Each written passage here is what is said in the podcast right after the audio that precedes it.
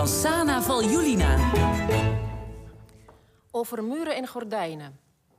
33 jaar geleden verliep mijn zwangerschap nogal problematisch.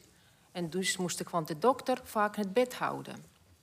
Vanuit deze horizontale positie lag ik op een novemberavond naar tv-beelden te kijken die mijn wezen niet minder schokten dan mijn nog ongeboren vrucht.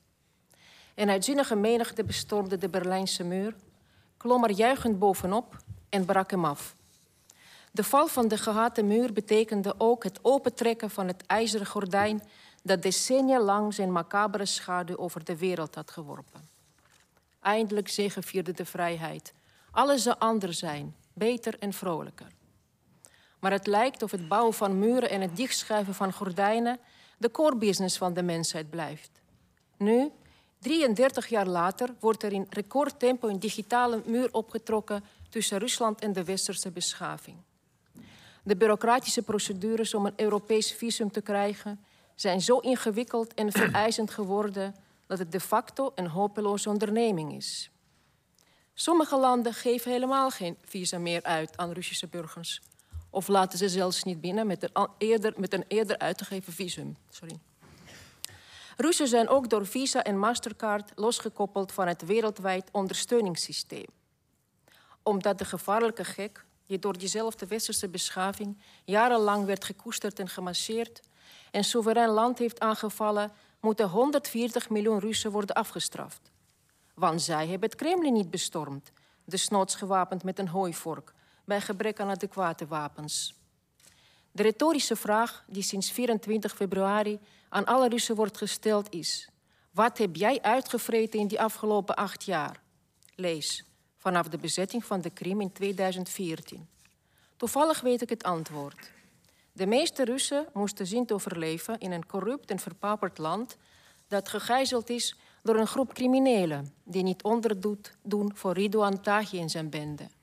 Het persoonlijke leger van deze criminelen bestaat uit tot aan de tanden gewapende, weldoorvoede jonge mannen uit de provincie die getraind zijn in het breken van botten van ongewapende demonstranten. Het hoofd van uw columnist is een alchemistisch laboratorium, waar in koperen pannetjes allerlei herinneringen staan te koken om zich gulzig met elkaar te verbinden en ook met de actualiteit. Een zekere episode uit mijn studentenleven kreeg dankzij die synthese opeens een nieuwe betekenis. Moskou, begin jaren 80 vorige eeuw. We gaan op bezoek bij een Japanse diplomaat. Mijn studiegenote gaat met een Japanse zakenman, vandaar. Voor het door een hek omsloten flatgebouw bevindt zich een hok met een politieagent. Wij, Sovjet-studenten, moeten zich bij hem aanmelden. Ons paspoort en andere gegevens worden genoteerd. Drie dagen later worden we bij de faculteitsleiding op het matje geroepen.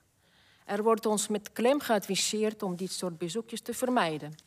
Ter wille van onze studie aan de meest prestigieuze universiteit van het land en van onze verdere carrière.